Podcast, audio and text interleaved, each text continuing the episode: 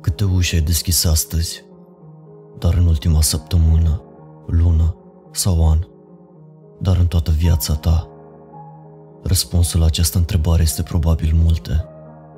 Totuși, dacă mi-asculți povestea chiar acum, probabil că nu ai deschis suficiente. Deci, consideră-te norocos, sau cel puțin mai norocos decât mine. Calvarul meu a început acum aproximativ 5 luni. Era ca o zi obișnuită. Mă trezesc, merg la muncă și mă plictisesc teribil. Doar că era noapte. Am lucrat în tura de noapte la un mic magazin de amanet și noaptea a trecut într-un ritm glacial.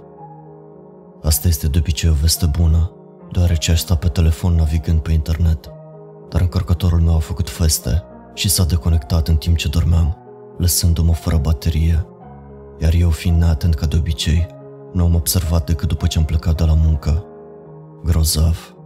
Așa că am fost singur și plictisit îngrozitor timp de vreo 10 ore, dar noaptea a trecut în cele din urmă. Un coleg de serviciu a intrat când a început dimineața, așa că am plecat. În drum spre mașină, m-am oprit la un magazin local și am luat câteva sandvișuri și o sticlă de apă. Îmi era prea lene să-mi pregătesc ceva de mâncare când aveam să ajung acasă, așa că m-am gândit să devorez repede sandvișurile și să mă bag la culcare. Drumul a durat doar vreo 10 minute și a trecut fără să-mi dau seama, deoarece eram într-o stare în care nu puteam să fiu atent la nimic. Mintea mi se topise din cauza plictiselii, până în punctul în care abia așteptam să ajung să-mi conectez telefonul pentru a viziona niște clipuri pe YouTube. Am oprit în alea mea și m-am îndreptat spre intrare, căutându-mi cheile. Când l-am găsit în sfârșit, am deschis ușa și am intrat, încă nefiind atent la împrejurimile mele. Dacă aș fi fost mai puțin neglijent, dacă m-aș fi uitat înăuntru înainte de a intra, viața mea ar fi fost atât de diferită astăzi. Dar nu am făcut-o. Ușa s-a închis în urma mea și m-am îndreptat spre bucătărie prin coridor. Căutam prin rucsac unul dintre sandvișuri. În sfârșit, am observat că ceva nu era în regulă când am ajuns în locul unde ar fi trebuit să fie masa, dar nu m-am lovit de ea. Trebuia să fie un scaun aici pentru ca eu să mă așez și să mănânc, însă nu era nimic. Mi-am ridicat privirea frenetic și am observat că masa dispăruse complet, împreună cu toată mobila din bucătărie. Sertarele, frigiderul, chiar și blestemata de chiuvetă. Nu a rămas nicio urmă de ele. Am rămas uluit. A intrat cineva și a furat totul cât timp eram plecat. Dar de ce? Cum? La o inspecție mai atentă mi-am dat seama că nu fusese răhoți, deoarece până și scurgerea chiuvetei nu mai era, iar în locul acela era un perete neted. Nimeni nu ar fi putut face asta în cele 10 ore în care am fost la serviciu. Și, chiar dacă ar fi putut, nu puteam să găsesc un motiv pentru care să o facă. Privind în sus, am văzut că nici becul nu mai era. În acel moment am început să mă sperii rău, pentru că lumina încă emana de unde era înainte becul. Mi-am luat rucsacul și am alergat spre ușa din față, deschizând-o în grabă. Strada dispăruse. În locul ei era doar o încăpere goală. Am scos un țipă de surpriză amestecat cu frică în timp ce înghețasem un prag. Ce naiba se întâmplă? Mi-am amintit de telefon, așa că l-am scos și m-am rugat să mai aibă încă puțină baterie. Dar am avut ghinion. Bateria era moartă. Mi-au luat câteva minute să mă calmez și să decid ce să fac. Mi s-a liniștit respirația după un timp și m-am simțit suficient de încrezător că nu voi avea un atac de panică. Așa că am închis ochii și am deschis ușa din nou. Încă o cameră de stradă. La naiba. Am explorat restul casei sperând să găsesc ceva care m-ar fi ajutat să înțeleg. Dar fiecare cameră avea aceeași poveste. Toată mobila dispăruse. Pereții erau neobișnuite nete și lipsiți de trăsături, iar becurile nu se vedeau nicăieri, deși era multă lumină. În ciuda tuturor acestor ciudățenii, am sperat în continuare că voi găsi telefonul fix în sufragerie, dar cred că puteți ghici ce s-a întâmplat. Nu știu cât timp am petrecut ghemuit pe podeaua sufrageriei, plângând, și nu știu cât timp am petrecut deschizând și închizând ușa din față, sperând că în sfârșit îmi va dezvălui strada. Multe ore în orice caz, până când am renunțat în cele din urmă și am decis să risc să acționez. Am deschis ușa de la intrare și am intrat în camera care a apărut în locul străzii. Am închis ușa în spatele meu și am deschis-o din nou. Acum coridorul meu dispăruse, locul său fiind ocupat de o cameră mică, cu o singură ușă pe cealaltă parte. Dacă cineva ar fi fost acolo cu mine, ar fi putut să observe momentul exact în care sufletul mi s-a spulberat. Dar nu era nimeni acolo. Eram singur și pierdut într-o zonă crepusculară de camere goale. M-am așezat, mi-am tras rucsacul în poală și am luat o înghițitură de apă. Încă nu mi-a fost foame, așa că am decis să nu mă ating de sandvișuri. Cu doar două sandvișuri și un litru de apă, trebuia să am grijă cum le consum. Mintea mea a intrat în modul de supraviețuire și nu știam cât timp voi fi aici sau cum să ies. În cele din urmă, m-am hotărât să trag un pui de somn, deoarece eram încă obosit de la tura de noapte prin care trecusem. Am decis că voi avea mai multe șanse să găsesc o soluție dacă voi fi odihnit. Am adormit rapid, dar somnul a fost la fel de neobișnuit precum camera în care mă aflam. Nu am visat deloc și m-am trezit constant simțindu-mă paranoic, ca și cum cineva sau ceva mă privea.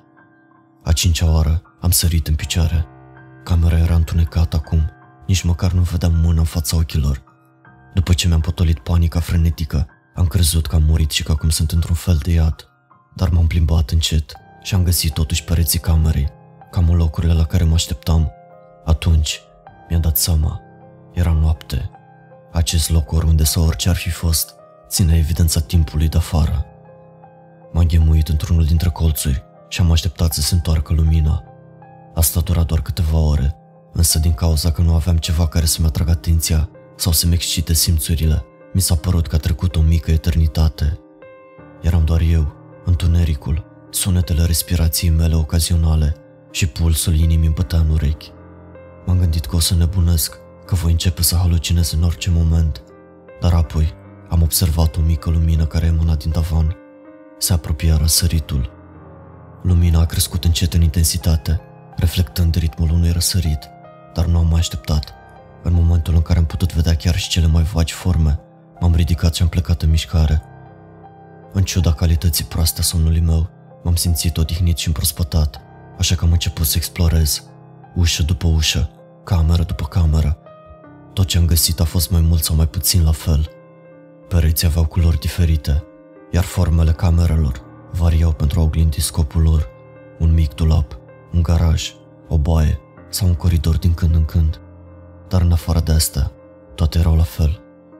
Pentru o fracțiune de secundă, m-am simțit ca într-un joc video, iar eu am intrat într-o zonă pe care nu trebuia să o pot accesa. O clădire pe care programatorii nu au dezvoltat-o, pentru că nimeni nu era menit să o acceseze, doar că nu era un joc, asta era realitate. La un moment dat mi-a venit o idee. Am tot găsit ferestre care, deși nu arătau nimic pe partea cealaltă și aveau o consistență diferită, m-am gândit că pot duce undeva. Așa că mi-am aruncat sticla cu apă într-o fereastră, sperând să o sparg, dar a sărit înapoi și s-a rostogolit la picioarele mele.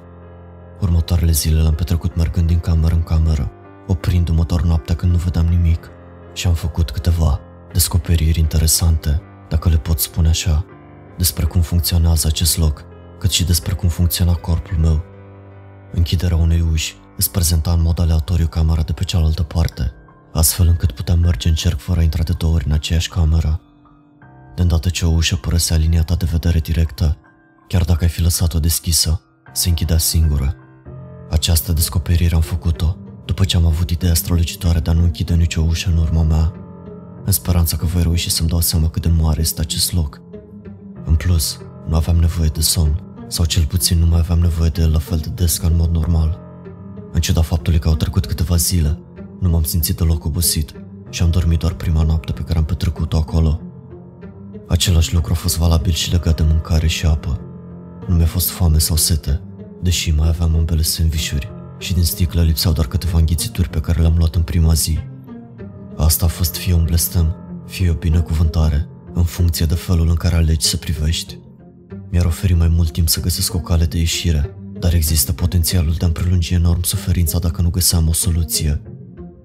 Am decis să o iau ca pe o binecuvântare deocamdată și am continuat. Cameră după cameră, zi de zi. Cred că am deschis mai multe uși în acea perioadă decât am deschis în întreaga mea viață. Dar, după aproximativ o săptămână, am găsit în sfârșit ceva care nu era doar un alt zid. Deși mi-aș fi dorit să nu descoper doar acest lucru. Primul lucru care m-a lovit când am intrat într-o altă cameră a fost mirosul sfâșietor. Era stagnant și putred, până în punctul în care mi-au lacrimat ochii. Am ridicat încet privirea și am găsit urme roșii pe podea. Avea un model circular care ducea înapoi la o sursă comună. În timp ce ochii mei urmăreau desenele de pe podea, privirea mea a dat peste ceva în colț. Era o coajă uscată, cu spatele lipit de perete și mâinile pe lângă corp. Urmele duceau la încheieturile sale și puteam vedea osul de sub pielea mumificată. Cuvinte erau presărate pe peretele din spatele lui, în aceeași culoare roșie, ca și urmele de pe podea. M-am dat înapoi încet, în timp ce realizarea m-a lovit ca un camion. Această persoană, oricine ar fi fost, a fost ca mine la un moment dat. Cineva care a rămas blocat aici, care nu a mai suportat și a decis să pună capăt acestui calvar. Aceasta era singura sa cale de ieșire, singura eliberare și mă temeam din ce în ce mai mult în fiecare zi că va fi în cele din urmă și singura mea opțiune. Timp de ore în șir, m-am luptat cu dorința de a părăsi camera și de a închide ușa în urma mea. Realitatea cu care mă confruntam s-a scufundat din ce în ce mai adânc în sufletul meu, aducând cu ea disperare și un sentiment de neputință totală. După mai multe palme, am reușit să-mi fac curaj să mă apropii de cadavru pentru a-l inspecta. M-am gândit că poate avea ceva util asupra sa, deși nu aveam idee ce aș fi putut găsi. Cu siguranță nu aveam mâncare sau apă, altfel nu și-ar fi luat viața. Și cu siguranță nu avea o hartă de ieșire, altfel nu l-aș fi găsit aici. Mi-am făcut o mască din tricou care să-mi acopere gura și nasul și m-am apropiat încet. Cuvintele din spatele lui au apărut pe măsură ce mă apropiam și le-am putut citi când eram la câțiva pași. Atenție la întuneric. Nu urmări pașii. Ochii, Doamne, acei ochi. Oprește-l. Parafrazez puțin, dar asta a fost în mare parte. Propoziții scurte care oferau un sentiment întunecat. Au reușit cu ușurință să mă facă să mă simt că mă sufoc de groază. Am încercat să le asociez pentru a găsi semnificația din spatele lor, dar nu am reușit. Ce ochi, ce pași. Eram aici de mai bine de o săptămână, dar în afară de sunetele pe care le făceam eu, nu mai auzeam nimic. Totuși, am făcut pe mine de frică citind acele cuvinte. M-am îngenunchiat lângă cadavru și am început să-i trag hainele în căutarea buzunarelor. Eram îmbrăcat destul de ușor, blugi și un tricou, așa că nu am găsit mare lucru. Unul dintre buzunarele frontale ale blugilor dezvăluia un telefon fără baterie, iar în buzunarul din spate a dezvăluit un portofel. Avea niște bani cash în el, câteva bagnote și monede, dar m-am hotărât să nu-i număr, dar aminte să iau. Însă, am găsit un act de identitate și un permis de conducere pe care l-am luat. M-am gândit că, dacă voi ieși vreodată, măcar pot să le predau și să anunț rodele despre soarta lui. Numele lui era Brandon, un tip de 25 de ani cu aspect mediu, cu păr blond murdar și ochi albaștri strălucitori. El nu și-a meritat soarta și nici eu. Nu am găsit nimic altceva la el, așa că am decis să merg mai departe. Să stau pe loc nu m-ar ajuta cu nimic și după ce am găsit cadavrul lui Brandon, am simțit un sentiment rănoit de urgență. Următoarele câteva zile au urmat același tipar ca înainte, oprindu-se abia la căderea nopții. Înainte, m-am mișcat atât timp cât am putut vedea, dar cu avertismentul lui Brandon să mă feresc de întuneric, am început să mă opresc în momentul în care lumina a început să se estompeze. Eram dornic să mă mișc, să-mi țin mintea ocupată, dar îmi era frică. Nu aveam nevoie să văd niciun monstru pe lângă tot ceea ce trecusem deja. Pe măsură ce a doua săptămână a venit și a trecut, eram sigur că am călătorit zeci de kilometri acum și, mai mult sau mai puțin în linie dreaptă. Între timp îmi era foame, așa că am mâncat unul dintre sandvișuri și am ținut de celălalt până când voi ajunge să fiu mort de foame. De asemenea, aveam o jumătate de sticlă de apă, dar dacă corpul meu ar fi menținut în același ritm, aceste provizii slabe m-ar fi ținut încă o lună sau două. Asta, dacă nu aș fi găsit-o. Când am intrat în altă cameră, am văzut pe cineva ghemuit într-un colț. Crezând că este un alt cadavru, m-am apropiat încet, cu simțurile ascuțite. Părea slăbit și subnutrit, dar nu îmi puteam da seama dacă murise de mult. Descompunerea a fost probabil afectată în același mod ca și foamea și setea mea, motiv pentru care sandvișul meu a rămas învechit, dar încă era comestibil. Însă apoi a deschis un ochi, s-a uitat la mine cu groază și a început să țipe. Mi-am acoperit urechile să mă feresc de țipetele puternice și a fost nevoie de tot ce aveam în mine pentru a nu scoate pe ușă. A țipat timp de 30 de secunde înainte de a se opri să tragă aer, dar am văzut că e gata să o facă din nou. Oprește-te! Am țipat. Nu te voi răni. Ea a deschis ambii ochi și a făcut mari de surprindere. O privire de neîncredere, apoi de ușurare, îi cuprinsese trăsăturile și se ghemui mai strâns. Ajută-mă, te rog. Doamne, dacă ești un om adevărat, ajută-mă. M-am repezit spre ea și am îngenunchiat. Arăta rău, dar știind că încă era în viață, în starea ei, a înrăutățit situația. Fața ei era zgâriată, pielea întinsă peste oase, hainele ei păreau câteva mărimi prea mari, atârnând pe ea ca pe un gard. Părul ei era dezordonat, murdar, iar cerchinii căzuseră pentru a dezvălui scalpul gol. Ce ți s-a întâmplat?" Am întrebat, deși probabil știam răspunsul. Ai ceva de mâncare? Sau niște apă? I-a întrebat. M-am gândit o clipă să mint și să-i spun că nu, dar n-aș fi putut trăi cu gândul acela dacă aș fi făcut asta. Oricum, mai aveam de trăit. Mi-am deschis rucsacul și i-am oferit sandvișul. Ea l-a năbușit în câteva secunde, apoi a lins folia de plastic. Mulțumesc mult, a spus ea după ce a terminat. N-am mai mâncat de câteva luni de zile. I-am dat și sticla cu apă și i-am spus să bea încet. Nu eram un expert în malnutriție și foame, dar știam că dacă stomacul este gol pentru o perioadă lungă de timp, nu este o idee bună să-l umplem dintr-o dată. Ea, desigur, nu m-a ascultat și a băut apă din câteva înghițituri. Totuși, nu aș putea învinovăți eu. Nici nu pot imagina cum e să nu mănânci sau să bei luni de zile. Am stat în tăcere o vreme, în timp ce i-am permis să-și recapete o oarecare liniște.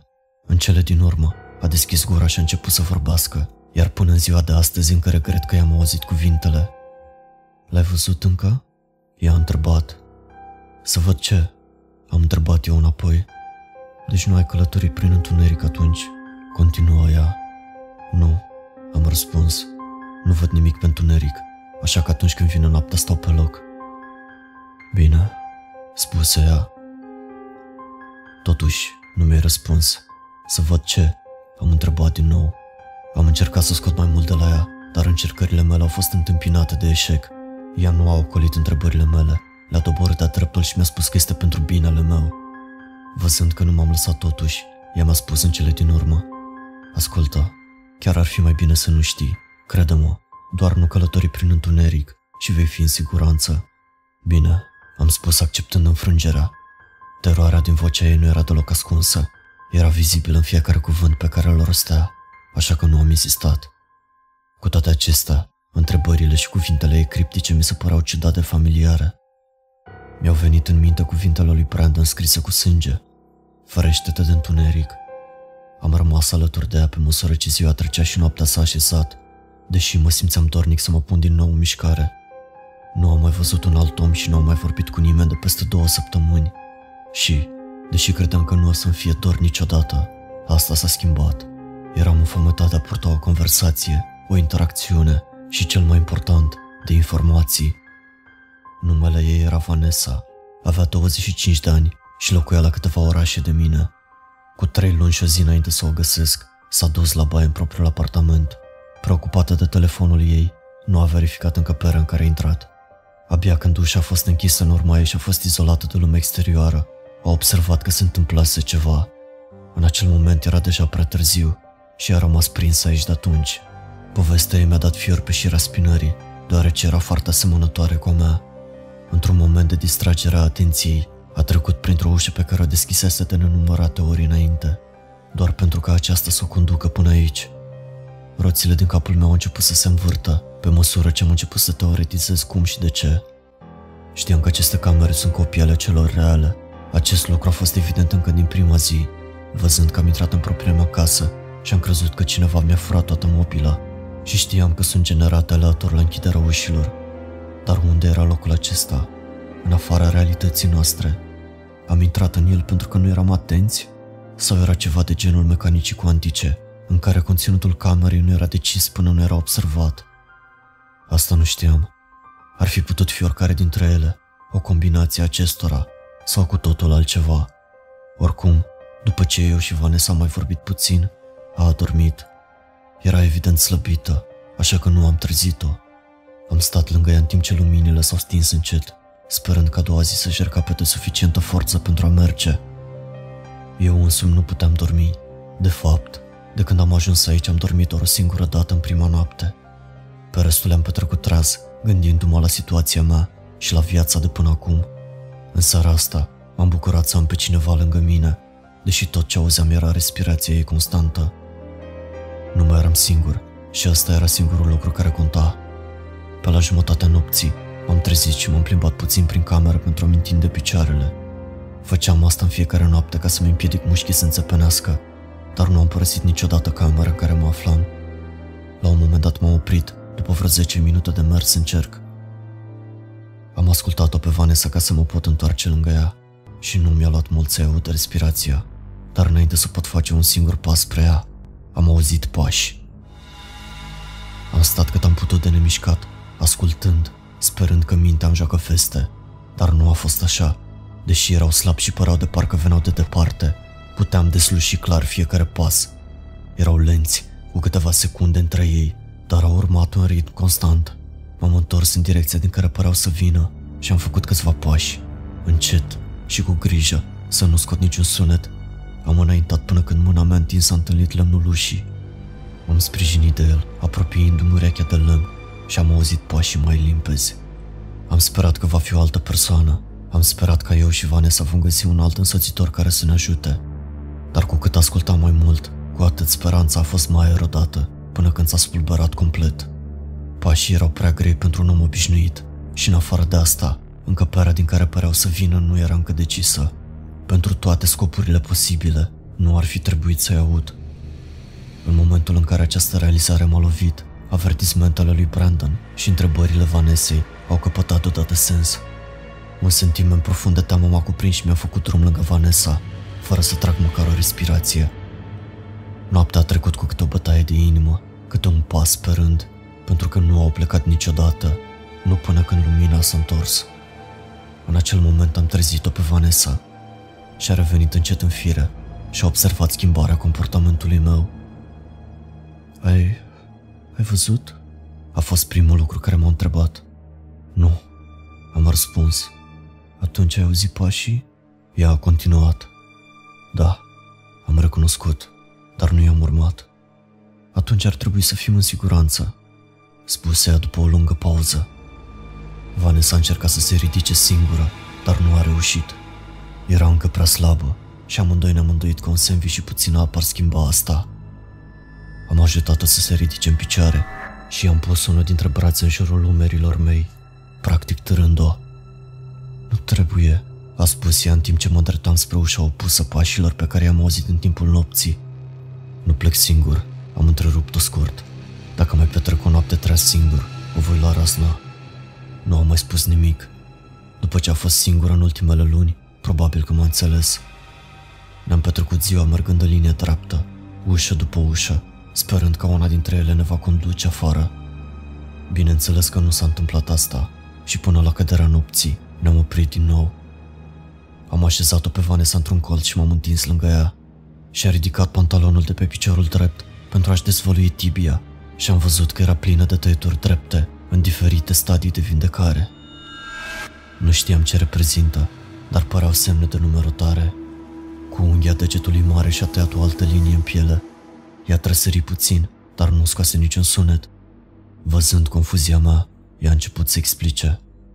Număr zilele de când sunt aici, a spus ea. Pe pielea ta? Am întrebat agitat. Nu am nimic altceva. Am mai vorbit puțin, mai ales despre viața noastră. Ea terminase liceul, dar nu a urmat studii superioare. Asta a obligat-o să lucreze la un restaurant ca și chelneriță, pentru a-și câștiga existența. Acolo, l-a cunoscut pe bărbatul care avea să devină în curând iubitul ei și apoi logodnicul. Era fiul proprietarului, dar din câte mi-a spus Vanessa, lucra cu ei oriunde era nevoie de el. Părea un tip grozav, să fiu sincer. Oricum, cei doi s-au mutat singuri într-un apartament cu un an în urmă și au fost fericiți împreună. Vanessa a spus că putea să-și vadă deja tot restul vieții cu el. Până când... Ei bine, i s-a întâmplat asta. I-am spus că sunt într-o poziție asemănătoare cu a ei, lucrând la o slujbă fără viitor. Numai că îmi pierdusem ani din viață mergând la facultate, obținând o diplomă care nu m-a adus nicăieri. Încă locuiam cu părinții mei în mica noastră casă suburbană, sperând să găsesc pe cineva cu care să-mi împart zilele și apoi să întemeiez o familie. Poți ghici cât de bine a mers. Am spus încercând să fac o glumă. Vanessa a reușit să chicotească, dar mi-am dat seama că nu prea a gustat gluma mea. Nu o vinuiesc, dar mereu am descoperit că umorul ameliorează situațiile proaste pentru mine. Am continuat să vorbim până când luminile s-au stins aproape complet și am fi făcut-o chiar și după aceea, probabil toată noaptea, dar ceva ce am auzit ne-a oprit. Pașii, nenorociții de pași, s-au întors când ultimele raze dispăruseră, aparent mai aproape decât noaptea trecută. Ne-am ținut respirația, ascultând cu anticipare pentru ceea ce trebuie să fi fost ore întregi. Ne-am ghemuit mai aproape unul de altul, strânși unul în celălalt, pentru a avea un sentiment de siguranță. Noaptea a trecut în cele din urmă și amândoi eram încă în viață la sfârșitul ei. Foarte speriați, dar vii. Am petrecut încă vreo două luni călătorind împreună, ocupându-ne zilele cu discuții și nopțile temându-ne pentru viața noastră. Pașii se apropiau în unele nopți, dar dacă făceam liniște, nu veneau către noi. Am devenit amândoi mai slab pe fiecare zi ce trecea, ofilindu-ne de foame și sete, dar Vanessa era mult mai rău decât mine. Nu credeam că cineva ar putea fi atât de slab și încă în viață. Cred că dorința ei de a supraviețui și de a reuși asta a ținut-o în viață în acel moment. Făcusem foarte puține progrese timp de câteva zile și cred că amândoi știam că nu mai aveam mult, dar am refuzat să recunosc. Într-o seară, când ne-am oprit, era prea slăbită pentru a vorbi măcar cu mine. Ea s-a culcat direct, ceea ce m-a îngrijorat, pentru că eu nu am avut nevoie să dorm o dată de când am cunoscut-o. Când în sfârșit a venit dimineața și s-a trezit, a rămas neobișnuită tăcută. Am așteptat o jumătate de oră ca ea să se trezească complet, înainte să-i sugerez să ne punem din nou în mișcare, dar ea m-a oprit. Doar lasă-mă, spuse ea cu voce slabă și tristă. Amândoi știm că nu mai am mult și doar te încetinesc. Nu, am spus, acesta nu este un film. Nu faci vreun sacrificiu eroic pentru mine. Ea nu s-a certat cu mine pentru asta. Poate pentru că era prea slabă, sau poate pentru că pur și simplu nu-i mai păsa, știind că amândoi ne vom atinge scopul aici, indiferent. Bine, a acceptat decizia mea după un timp, dar măcar lasă-mă să-ți spun adevărul. Dumnezeu știe cât de mult mi-a rămas și asta ar putea fi ultima șansă să fac. Am vrut să opresc, să o contrazic și să o asigur că vom reuși în cele din urmă, dar am ascultat. Eram curios, dar nu voiam să risc, să înfrunt singur acest loc fără să știu exact în ce mă aflu. E ceva aici cu noi, spuse ea după o pauză lungă. Nu știu exact ce este, dar ne vânează. Dacă te miști în timpul nopții, cred că se prinde. Apoi va începe să înconjoare camerele în căutarea ta, să facă acei pași pe care i-am auzit. Dacă faci comod sau dacă urmezi pașii, te poate găsi. La ei am început, dar cuvintele mi s-au blocat în gât. L-ai văzut? Da, a recunoscut ea cu un calm surprinzător. Când am ajuns prima dată aici, de fapt, am alergat câteva zile, chiar și prin întuneric. Într-o noapte m-am lovit de el, dar nu m-am uitat bine la el. Am fugit ca naiba și cred că l-am pierdut. Cum arăta? Am întrebat, deși eram sigur că voi regreta că am aflat. Membre înalte, slăbite, subțiri, spuse Vanessa și se opri o clipă. Vederea ei s-a pierdut în spațiul gol și pentru câteva secunde am fost sigur că nu mai era acolo cu mine, la nivel mental. Și acei ochi, a adăugat ea în cele din urmă, roșii și strălucitori și lacrimile s-au format în jurul ochilor și au curs pe obraj, dar expresia ei nu s-a schimbat pentru a reflecta asta. Bântuitori? Am întrebat. I-a dat din cap. Bine, am spus. E suficient. Nu știu sigur dacă vreau să aud mai multe și sunt destul de sigur că nu-ți face bine să încerci să-ți amintești mai multe. I-a tutut din nou din cap, așa că am închis subiectul. Ne-am pus în mișcare, într-un ritm glacial, cu pauze la două ore sau cam așa ceva, pentru ca ea să-și tragă sufletul. Am tăcut de cele mai multe ori, cu doar câteva cuvinte schimbate între noi, dar am apreciat totuși prezența ei. Cred că am mai trecut o săptămână și ceva, iar Vanessa s-a ofilit vizibil pe fiecare zi ce trecea. Nu a trecut mult până când nu am mai putut să meargă și tot a insistat să o părăsesc sau să-i curm suferința. Dar nu am făcut-o, nici nu am putut. Atât timp cât voi putea, voi căra în spate, ceea ce am și făcut. Și chiar dacă în acel moment era mai mult os decât carne, se simțea totuși foarte grea Un semn clar al propriei mele degradări. Am călătorit din ce în ce mai puțin, pornind mai târziu și oprindu-ne mai devreme în fiecare zi.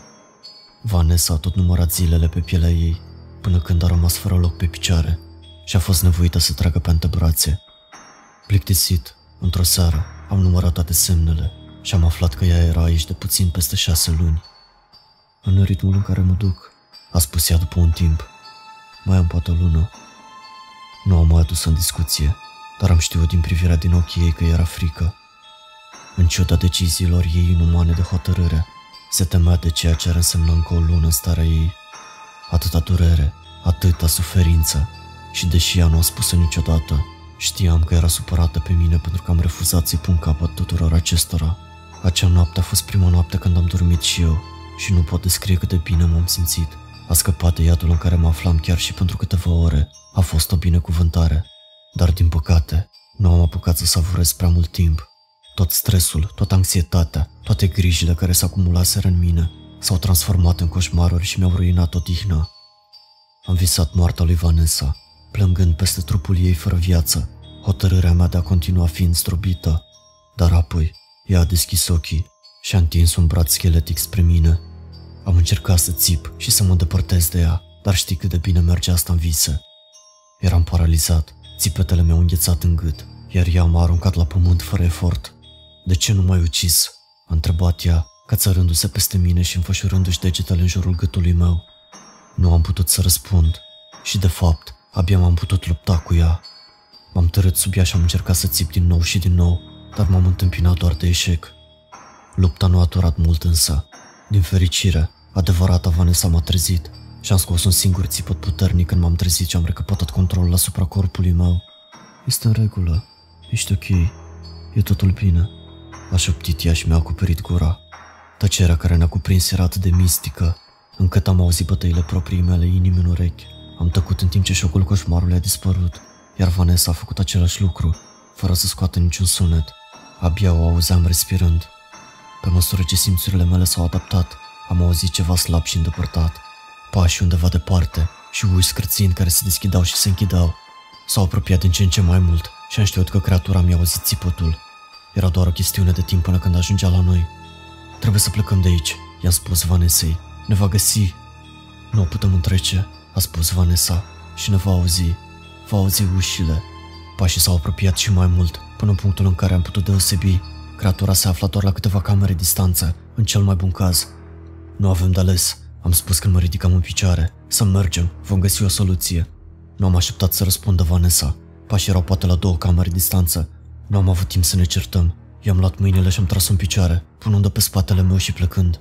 Am încercat din răsputeri să mă mișc cât mai liniștit, dar de îndată ce am deschis prima ușă, pașii s-au grăbit în spatele nostru.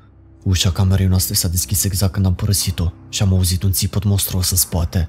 Asta era tot ce aveam nevoie pentru a mă convinge să las deoparte orice precauție. Am alergat, nu chiar alergând, dar grăbindu-mă cât de repede puteam. Am mers la întâmplare deschisând și închisând toate ușile în urma mea, dar creatura era pe urma noastră. Nu am avut puterea să merg mai departe. Când ne-a ajuns din urmă și mi-am întors capul ca să-l văd la timp, spaima m-a invadat la vederea ochilor ei strălucitori plini de răutate și aproape că m-am împiedicat pe loc. Dar am continuat și printr-un miracol am rămas înainte ei încă puțin timp. Lasă-mă, spuse Vanessa, oricum nu mai am șanse. O să-ți câștig niște timp ca să poți să scapi. În niciun caz, am strigat înapoi la ea. Nu este o opțiune. Următoarea cameră era o scară, fără altă rută la vedere. Abia am reușit să găsesc o ușă până sus și, cu drumul din care veneam blocat de creatură, am început să urc. Nu cred că am făcut 5 pași înainte să mă împiedic și să fiu nevoit să continui în patru picioare. Vanessa abia s-a agățat de mine și am simțit strânsoarea în jurul gâtului meu slăbindu-se. Dacă a dat drumul intenționat sau nu, nu voi ști niciodată. Presupunerea ta este la fel de bună ca a mea. În orice caz, ea nu a apucat să cadă de pe spatele meu.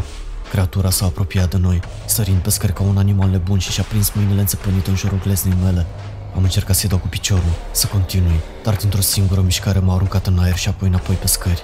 Am aterizat cu putere pe spate, lăsându-mă fără aer și am auzit-o pe Vanessa prăbușindu-se pe poda undeva în dreapta mea. Prin ceața din viziunea mea am deslușit vag forma în întunericul de vorand și era complet nemișcată.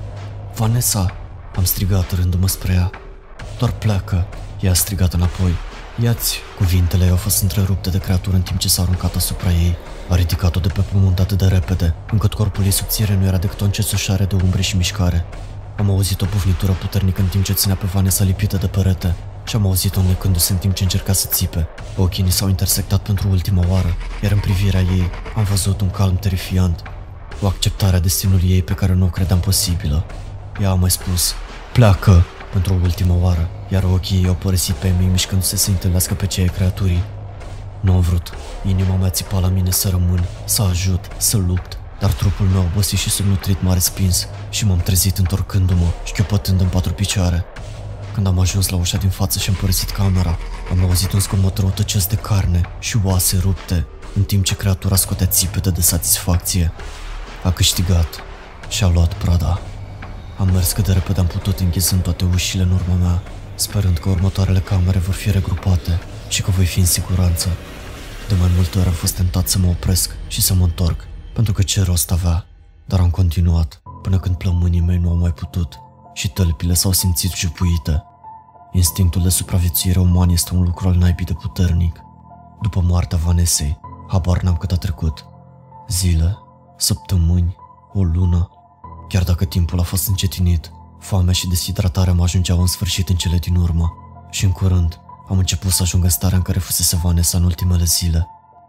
Cu conștiința mea slăbită, petrecând din ce în ce mai mult timp dormind în fiecare zi, mi-am ales o cameră și am decis să renunț, să mă las să mor, să pun capăt coșmarului. Dar asta nu s-a întâmplat, evident. Altfel, nu aș fi aici să spun povestea mea. Într-o seară cu speranță, când luminile din cameră s-au stins aproape de tot, una dintre uși s-a deschis. Două siluete au intrat înăuntru strălucind lanternele în fața mea. Mi-am deschis încet ochii plini de urdori și am încercat să vorbesc, dar tot ce mi-a ieșit pe gură a fost un sunet înnecat din gât. La naiba, amice, a spus una dintre figuri cu un accent britanic intens. E încă în viață, scoate-l de aici. Din spatele celor doi au apărut mai multe persoane, ținând puși și topoare de pompieri. Doi dintre ei m-au prins de picioare și de brațe, ridicându-mă și purtându-mă cu ei. Am leșinat pe drum, dar am fost conștient suficient de mult încât să observ că lăsaseră fiecare ușă deschisă în urma lor. De asemenea, au întins o frânghie groasă de oțel pe măsură ce mergeau, care a împiedicat ușile să se închidă și camerele să se amestece. Am ieșit din backrooms la patru luni după ce am intrat și m-am trezit într-un orășel din nordul Alaska. Fiind din West Virginia, eram destul de departe de casă Medicul local a sfidat șansele de a mă trata, iar ideea lui de a mă ține în backrooms pentru încă o zi, timp în care îmi dădea lichidă și glucoză, a fost destul de inteligentă. Se temea că aducerea mea înapoi în lumea reală ar fi cauzat corpul meu să se prăbușească instantaneu și să moară. Nu am apucat să-mi întâlnesc salvatorii. Când m-am trezit după câteva zile de somn întrerupt, ei deja dispăruseră. O echipă de vânători de monștri, pe nume Damien, britanicul, și ucenicul său pe nume Miles. Atât am reușit să aflu de la localnici. Bărbații în negru au sosit în scurt timp și au inventat o poveste despre mine, că am fost răpit de traficanți de persoane din motive necunoscute. Când am căzut cu toții de acord, mi-au contactat familia pentru a-i anunța că sunt încă în viață. Mi s-a aranjat transportul pentru a mă întoarce acasă și am făcut-o fără incidente, dar viața mea nu a mai fost la fel de atunci. Pentru început, am îndepărtat toate ușile inutile din casa mea iar pe restul le-am înlocuit cu unele de sticlă, astfel încât să pot vedea mereu ce e pe cealaltă parte. Din păcate, nu am putut să împărtășesc soarta lui Brandon și a Vanessei cu familiile lor și nu din lipsa de a încerca. Crede-mă, am încercat, dar din ziua în care am ajuns acasă, bărbații negru m-au ținut sub supraveghere. Cât timp o vor ține așa, nu știu. Nici măcar nu sunt sigur pentru cine lucrează, dincolo de un concept nebulos că fac parte dintr-o ramură a guvernului. Oricum, asta e tot ce am. Mi-aș dori să am o rezoluție mai bună, un final fericit, dar nu am. Sunt o umbră răpusă și traumatizată persoanei care obișnuiam să fiu înainte. Și nicio terapie sau medicamente nu mă pot vindeca și voi fi totdeauna paranoic când deschid ușile și nu voi mai intra în viața mea într-o cameră, fără a verifica mai întâi ce este pe cealaltă parte.